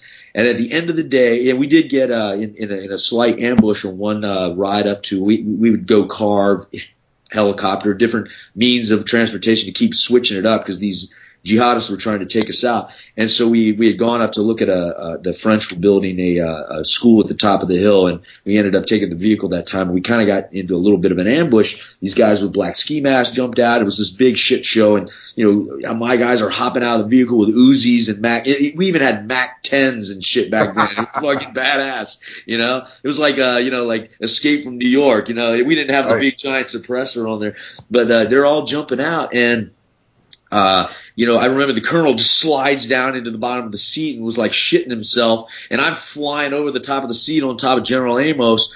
And, uh, I don't know where the hell Damien was at that point. And, and that was what he was referring to with all that sniper fire because they were taking and They ended up bringing in these like, these Cobras or whatever the, the French had. They just were bombing the shit out of that thing for a while. So at the very end of this whole thing, and we found like little hide sites for, uh, you know, SAM sites at the end of the runway to try and take out some of the Lear jets. And it was, it was an interesting trip. Carabinieri was freaking the fuck out the whole time. And, and they do a really good job. They're really paramilitary. I didn't realize that at the time.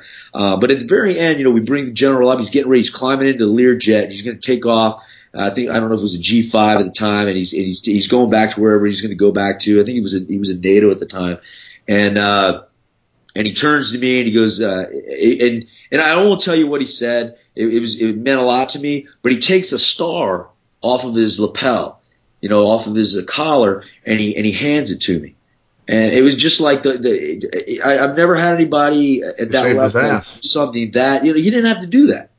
And it was just such a, a meaningful thing because you were just telling me about the guy uh, at six bringing you the the flag and, and what meaning that, and, and that, that that's that's my story to share with you is it just meant so much to me. And I have such a, a respect now. And then for for Jim Mattis to work for him years later uh, and then for him to be you know Secretary of Defense now is just like uh, you know that that's why I speak so highly of, of certain things. And I, and I have good things to say about all my uh, all my uh, my colleagues, my my my admiral, my frogman, you know, admirals and, and things like that. You know, Scott Moore and, and the whole lot of them. They're all badasses, love them right. to death. But I just, you know, th- those are those are some of the story. That was a, that was just a real meaningful story. You know, kind of connected to Damien in that way. Um, so I'm kind of glad you brought it up. Maybe kind of remember some shit, but. so let's let's talk about uh, let's let's talk about um, movies. Let's talk about Splinter Cell. How how fun was that to do? Well, the irony with Splinter Cell was it was a former Navy SEAL who was aging, who went to a, a special uh, intelligence, uh, an operational uh, intelligence unit, and in the game it was the NSA, which we know they that, that would be uh, fictitious. Um, right. Who goes on to, uh, you know, go on fifty thousand different types of missions to uh, you know, rid the world of, of of whatever bad things he needs to rid himself of. But but the premise of the mo- of the, the game was really uh, what what interested me the most. Not not so much that they were like mirroring this character, but it, it was uh, the fact that it was a stealth game, and, and and if you could do like the entire game without killing anybody. I mean, that was like, a, you know, a super, super challenging thing. I'm sure many, many people did. I, of course, am not a huge video game master. Uh, I really did get into those types of thinking games. Um, yeah. I spent a lot of time uh, talking about uh, the realisms of games like that, and of course, you know, you don't you don't want everything to be realistic in a game or a movie for that matter. It's just not as entertaining. Um, it's rather boring. So you want there to be some sensationalism and and you know have like you know specialty devices that you can shoot out of the the weapon to give you like advantages. But uh, at the end of the day, it was a really really cool project, and I and I was able to uh, work with uh, uh, Ubisoft, which they were stationed or it's not stationed, but they were headquartered out of uh, uh, Montreal at the time, and I, I, I had the, the, the that that's one of the greatest cities of all. You know, to go up there, it's it's like going to uh, France before it got overcome with shit shit show. You know, it's like my wife's from it, Montreal, so I, I love that place. I mean, I, I really, I, hey, next time you go, call me. We're going. We'll stay at the Sofitel and we'll have a fucking kick ass time. I mean, the it's women, like the women are amazing up there, aren't they? They really are. I, I love that place. I really do. And people don't really realize it because they're, you know, they're so segregated from the rest of Canada in a way. Yeah. It's kind of an interesting place, and there's so much history. And uh, so, yeah, they were they're based out of there. It was a fantastic project. Enjoyed it. Uh, they would bring me in from time to time to do, you know, exclusives. Uh, I, I, there's a, I, I saw that you, the thing you said to me, uh, or there there was a I was a lot younger when I did the, this one exclusive uh, uh, where they they were asking me questions and I would answer and I would relate it to how Splinter Cell is like to the real world stuff.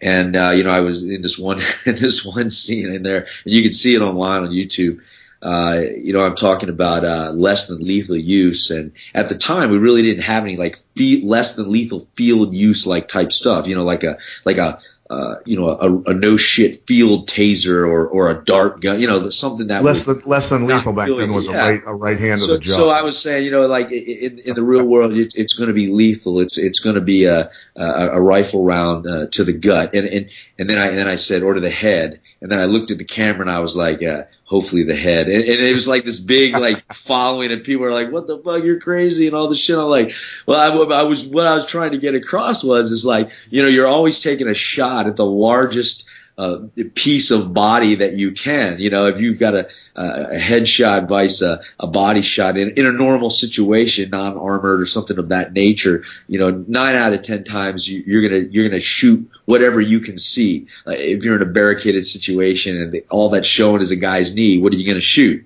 You know, right. shoot fucking knee. You know, so it's it, that's the mentality you have to have. Now, if if this is going to be like a precision, uh, you know, a shot uh, taking out like some sort of a hostage rescue scenario where you have a good cold beat on his on his head, yeah, yeah, of course you're gonna you're gonna you're gonna go for the the, the highest uh, uh, uh, percentage of lethality. Uh, but but that was kind of what I was getting at. I wasn't, you know, right people take things the wrong way out of context all the fucking time, man. I tell you, it's like, but whatever, I don't care. Yeah, I did a couple video games after that. I did Army of Two, which was uh, like like uh, two crazed contractors, you know, pseudo Blackwater guys. That one guy's like uh, the skinny, wiry, you know, fast, you know, accurate guy, and the other guy's the big, you know, hardcore, you know, thug, you know, bad smash, you know, thing. And uh, that went that went pretty well. Um, but uh, I haven't done you know the video game thing in quite a while. I, I just kind of kind of moved on from it. Uh, so Atlantica Group now, you're you're CEO of Atlantica Group, um, right? That's true. It's uh, tell us all your. You know, when I started the company years ago, I, I was really focused on just entertainment consulting, and uh, in, in any in any nature of that, uh, writing, uh, any other type of uh, consulting, a lot of technical advisory stuff. It was kind of like the the role I felt I felt fit, fit best in. Uh, but over the years, you know, I found that you know I, I can contribute a lot better to to other areas, and I, you know, when you get older and you're a former uh, action guy, you know, the, the the way I look at it is because I have absolutely no skills that translate into the modern world. Uh, you know, I'm not an electrician, and I, you know, I'm not. I, I'm really not even good at mowing the lawn. Um, my, I'm best served in, in smoke checking people, and and that really doesn't translate into the civilian world so much. So what I can contribute is all the crazy shit that's locked up in, in my cabeza. And so I figured, yeah, maybe I should start writing some of this kind, this stuff down. And Yeah. and uh, as I started For, to for the uh, layperson though, what do you, how- what is what is smoke checking? Hook me up with a little glossary definition on that. Uh, that would be uh, uh, accurately pointing a, uh, a weapon at an at an adversary that needs to go away, uh, pulling the trigger, and you know that person goes away. So in the, you know what I'm saying? So now I got to tell the story on smoke checking when the first time I heard it when I'm out in Virginia and there's a bunch of guys there that are um, Naval Special Forces guys. Some of them just back from just back from Afghanistan.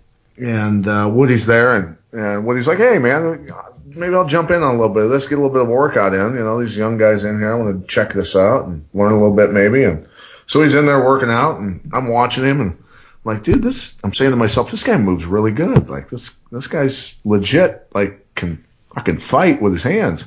So I go, Woody, and he's quite a ways across the gymnasium, and they got wrestling mats down and all that. And I go, Woody, I go, uh, dude, what what kind of black belts you got? You you you move pretty good. What what kind of black belts you got? You got a black belt? And he goes, yeah, I got a black belt, Miletich. And I go, what what kind of what do you got a black belt in? And he goes, smoke checking, motherfuckers. I go, all right then. That's that's good enough. That's good. Yeah, yeah. Well, like I said, you know, I, I, I, I, what I meant to say was I got a, I got a black belt in being a smartass. So that, that's all, you know. but I appreciate that. dude, the the two Jewish guys that were working together, and uh, they were telling me the story with the uh, the German, the German uh, special forces guy, and they were messing with him, right? And they're like, Hans, come here, and Hans walks over, and one of them says to the other one, Hey Hans, um, we were wondering how many Jews you can fit, and these are two Jewish guys that are Navy SEALs, right? And they're like, "Hey Hans," um, and they're talking to a German. We know how sensitive Germans are about their history with the Jews and all that. And uh, so they deliberately fuck with him, and they, they go, "Hey Hans, how many? We're kind of curious. How many um, Jews can you fit in a Volkswagen?" And a lot of people have heard this joke before, but this poor German dude hasn't. And he's like, "I, I don't know how many." And one of them goes, uh, "Well, you get two in the front, two in the back, and like 50 in the ashtray." And this Oh German- no! this, You this just German went there. now remember, Oh no! This- but this German special, and look, I'm not saying this. I know. I, I, I know. I lo- I've got tons of Jewish friends. I love Jewish. I love Jews. So that's not the point. But the point was them messing deliberately with a German special forces dude and freaking him out. And the guy goes, "You cannot talk like this. You were, oh my God, this is horrible. You can't do this." And and both of them look at him and go, "Shut up, Hans. We're Jews. You idiot." wow. Holy shit. Yeah, you know, I, I, I will say that sometimes uh, team guys, their the, the the sense of humor is is, is not always received well. Um, Well, they're Yeah. twisted. I mean, And- they've, they've been we've through some shit. They're hardcore. They're Right. they don't. it's not the They're first not time we've been correct. accused of a, a lack of sensitivity. Um, Bunch of but I Lance can Wilsons. say that we do not get that training. We do not get sensitivity training in the in the Naval Special Warfare community. At least not when I was there. So maybe that's maybe that's a problem. Maybe we need to uh, elicit that. But Well, you know that the the the, the uh, they also told me that they capture uh, Taliban guys or Al Qaeda guys and zip tie the, the bag over the guy's head, the the canvas bag or whatever, and, and start transporting, zip tie his wrists and tell the translator to say, you know, tell us where the explosives are, tell us where the cash is, you know, the weapons and and everything. Um, where's the where's the stash at? Um, and the guy wouldn't talk, and then they'd say, if you don't tell us, we're going to take your kids back to America and raise them as Jews. And the guy would freak out and start talking. You know what's ironic is that they would have probably had to say that through an interpreter, and that interpreter yeah. probably thought that was all fucked up. so, God knows what really was said, you know. Well, they uh, said that the guy would go Durka, Durka, Durka, Durka. oh man. Pat's yeah. working blue tonight. Pat's working blue. I'm just telling stories, man. I I'm know, I know. Stories of these guys, but what do you got? Anything else to plug, buddy? Before we let you go, man, we've kept you long enough. Uh, you know, like I said, you know, uh, I, I'd really like to uh, get the story out, uh, even if it doesn't have the names of the guys uh, in this in this uh, production, because it's uh, it's it's it's really interesting. Um, you know, I've uh, you know, we were talking about Reagan earlier and, and the things that he did when he was uh, an actor and things of like nature and the, the way he covered stuff, you know, kind of beautifully. And, you know, you look at some of the guys that are rather uh, conservative in Hollywood today that have, you know, uh, you know, quite a reputation for uh, doing great works, you know, movies and things of that nature. You know, Mel Gibson's uh, one that comes to mind immediately. Um, yeah. And when you look at, uh, uh, we were soldiers once, for instance. I mean, you really got to kind of look at like the underlying tone of of what's happening, and that's what I'm trying to cover in, in my in my movies and my writing is you know, uh, no matter where you are in in a situation similar in that movie, there was just like one shit show after the next. It was, you know, how many layers of shit can we pile on this this situation before it's it's you know completely uh, you know dire, and and then it goes past that into you know everybody dies and and and it's not a good movie anymore. But there's that underlying it's the ability to write and the ability to direct uh, where you've constantly got an underlying sense of hope. And no matter what happens, if no matter how bad it can get, and this is how it is in real life in the teams. And this yeah. is why we'll be laughing after three days of rain and the guys that go up to Bettendorf and they and they're they're sweating their ass off and they're and they're dying and and it's just like it doesn't matter how bad it gets. It's not about like owning the suck. It's about you know just sitting there and laughing your ass off because it's so fucked up. It's funny. And yeah. it, it's because no matter what you do when you get through, like whether it's BUD/S training or whether it's some of this other like really hard stuff, is just maintaining that underlying you know sense of hope no matter where you are, what you're doing, and and and that kind of translates into uh, the biggest uh, philanthropy piece that I have going on today is uh, an organization called the Save Me Foundation.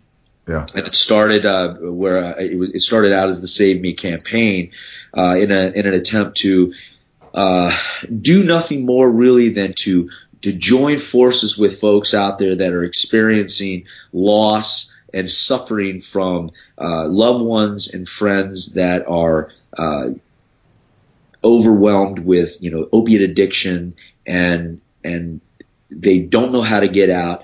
They feel that they don't have the type of knowledge that perhaps they should have. It's not easily accessible. The internet can teach you a million different things, but when you have a, collaborative site where people are sharing, hey, this is what it looks like. Are you seeing little pieces of tinfoil roll it up on the floor? Are you seeing these little baggies? Those are pretty obvious signs. But what about the non-obvious stuff? And what about just putting out like information? You know, there wasn't a real good place to find something like that where a lot of people were sharing like nuts and bolts of what what to look for and what to do and so i got pretty fed up when a very very close family member uh got wrapped up into uh, heroin, and right. I I felt like this. It's time to it's time to act. It's time to uh, you know take the ball cap off with the camouflage ball cap off and put one on that that says save me and, and put yourself out there, be a little vulnerable and, and, and ask for help and I did that, and I and I received that help, and it was able to uh, educate the people around me, and I was able to do things for this person,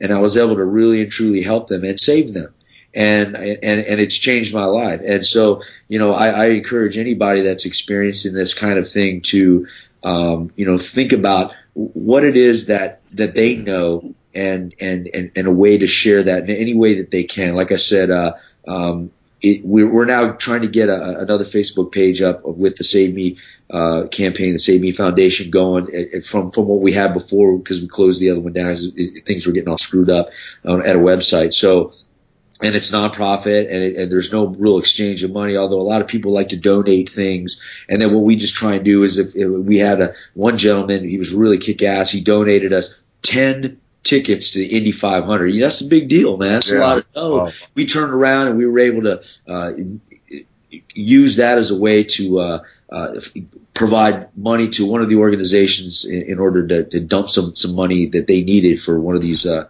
uh, re- rehabilitation facilities that's uh, uh, doing really great things. Uh, I, I won't reveal some of this stuff because I don't want to put some of them down. I mean, there's a lot of great places out there. There's a lot of bad places too, but uh, Yeah. you know, any place is better than than you know. I don't know if you ever watched a person go through detox through heroin, but it's a pretty sickening and horrible thing to watch. And if you can do anything to prevent it, and feel free to call me, reach out to you. I'd be happy to to help with anything. So that's Yeah. kind of And it's such an epidemic now. It's excuse me, it's hitting like older people, younger people. I mean, especially in St. Everywhere, Louis. man. Like I've literally just it's. I know it's everywhere, but just me in St. Louis, I just know a couple people, and it's. It literally is an die- epidemic. You got all over the EMTs rolling around with the Narcans now. I think it's called Narcan or whatever that is. It's, Yeah. It's Yeah. it's really really sad, man, and it's a lot of people don't even realize that you know you got your China white on the East Coast and you got your black tar on the on the West Coast, and they, they get a little confused on uh, what's what. They don't they don't see it. Uh, you know when you when you when you got a kid who uh, might be 16, 17, he's using needles. Uh, I mean, you got a serious problem, and you better start acting quickly. And you know, once this kid gets a hold of something that's laced with fentanyl or something, and that's that's, what I was that's gonna say here. They're right doing now, the fentanyl look mix, at yeah. Kids are, are, are having to like o- abuse uh, Xanax just to go to sleep at night because they're having so many neurological pains and, and symptoms. Like imagine like restless leg syndrome, you know, times 10 and, and they can't sleep. They're, they're up. They're not able to function. So they're like ODing on Xanax and that's killing them. Like a lot of actors do, you know, they Yeah. mix too many stupid things. Um, and it's not like the, the H that kills them, but it's, it's all the other shit they're trying to do to, to pop out of it, you know? So, Yeah. anyways, guys, uh, No, thank you, Woody. We're going to pump all this stuff, pump all your Thank you causes, for your websites. Um, how can people reach you on like Twitter, Facebook, all that? Uh, I'm, I'm, it, it's it, right now. Like I said, we're revamping some stuff, but you can on Facebook you can find it as the as Save Me campaign. Um, and as things start to change around, or you can uh, you can reach out to me just on my my personal Facebook page at the time. Uh, I go by Richard Woody Mister. Um, don't ask me why, but uh, I, I guess I started it. And you know how it is. It's like I gotta I gotta address Congress and show up in, in a three piece suit to get my name changed on Facebook. But nevertheless, uh, so that that's the way it is, and uh, yeah, you know, there's a lot of other projects that I've been working on, movies and things of that nature. But uh, maybe that's save that for another time. You know. I'll put you in touch with a, a couple of my producer director friends. We might be able to get something working. Yeah, I've been in SAG for 10 years, so if you ever need an actor to get killed off early in the flick, let me know. Yeah, you guys can both be in it. Uh, If we find the right guy, you guys can both be. You, you, you I can I can see I can see Pat being that gruff guy who you know you know what what would happen if you had to remove the beard? I mean, I guess it would have to take a lot of money, right? Well, you know what? Uh, after Leadville, after I run Leadville in August, I'll shave it off. How's that? What what was the idea we had the other day, Pat? Ex MMA star travels the world doing seminars, but also engaging in wet works. Hey, I will. I will give you. I will. I will plug this last thing. Is uh, working with uh, uh, Steven on a on a concept to uh, where he really does have access to some of the most uh, phenomenal, the oldest and, and the ancient, the last of the masters that are out there in the worlds of uh, ken, kenjutsu, uh, karate do, uh, a, a lot of Okinawan sports, and even into the stuff. You know, we've got uh, Dan Inosanto on the list, but all the, Nice. the fastest masters. And I'd love to collaborate with you, Pat, on it, you know making sure that list is great and, and getting you involved in any way because what we'd like to do is is is, is have a show where we're traveling around and showcasing the masters, bringing Right. some of the best, the top guys. You'd be great for this, and I'd be open to, to talk to you about that. Bring these guys, and that would be a cool fucking show. Yeah, and we've got a whole lot of interest at Discovery and things like that, and so we're we're we're we're kind of pushing that. Uh, Steven, he's a little bit pricey. Um, but you know, you know, I think that it's a good draw, and everybody, you know, I don't care who you are, everybody walks away, uh, you know, enjoying meeting meeting the big guy. So, Right, um, if you've got some ideas, like I said, you've got a, you've got a lot of uh, history, and you know so many great people. Nobody's ever really done a show about the last of the match because once they're gone, they're gone, and Right, we're going to be bummed. You know, like even in the jiu-jitsu world right now, you know, there's, you know, now that Helio has passed a few years ago, it's sort of like the guys left behind him aren't that, that old right now. And Carson, So Carson passed like- away too. So Excuse me? and Carson, his brother, passed away. Yeah, yeah. So it, it's a perfect point. We were just talking about that last night at dinner, Scott and I. So you know, we missed that opportunity, and we don't want to miss anymore. And there's a few guys out there that are like on their last leg, like the like Ip Man, his two sons.